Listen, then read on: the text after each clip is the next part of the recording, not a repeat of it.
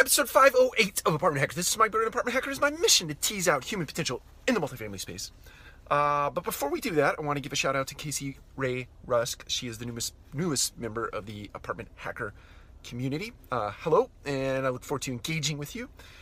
Um, wanted to talk about um, elevation today, and not just any old elevation. I wanted to talk about moral elevation. And I think this is interesting in the sense that um, we are, or we tend to mirror and mimic the behaviors of the people around us um, it, to some extent. Even those that are extroverted in nature, uh, sometimes they make observations of others um, and they start to mirror their behaviors or, or mimic uh, the things that they do. And so, when it comes to uh, moral elevation, um, I think of things as simple as rinsing out your coffee cup in the kitchen and putting it in the dishwasher uh, as opposed to just laying it in the sink for someone else to take care of. Or you see a piece of trash uh, laying on the ground in your community or a cigarette butt or a this or that or the other and you stop no matter what position you hold in the organization you stop to pick it up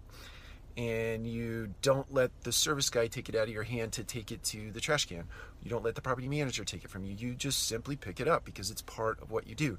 And what tends to happen over time with those particular behaviors and those people that you um, start to appreciate uh, on a different level, you take on or pick up sort of this moral elevation that they have demonstrated in your life. And and I've seen it happen. I've, I've participated in that sort of making observation of other people and then picking up those habits and those behaviors that, uh, you know, I, I consider to be a little more more morally in line. But um, but I've also seen the downside of that behavior where there's sort of this I don't want to call it an immoral behavior, but um, maybe not so much uh, in alignment with success, either personally or professionally, and you take on behaviors that uh, aren't necessarily germane to success or great outcomes. So, um, the overarching message here today is to pay attention next time um, to those people that really impact you in that way of wanting to be a better person because of some little act that they do.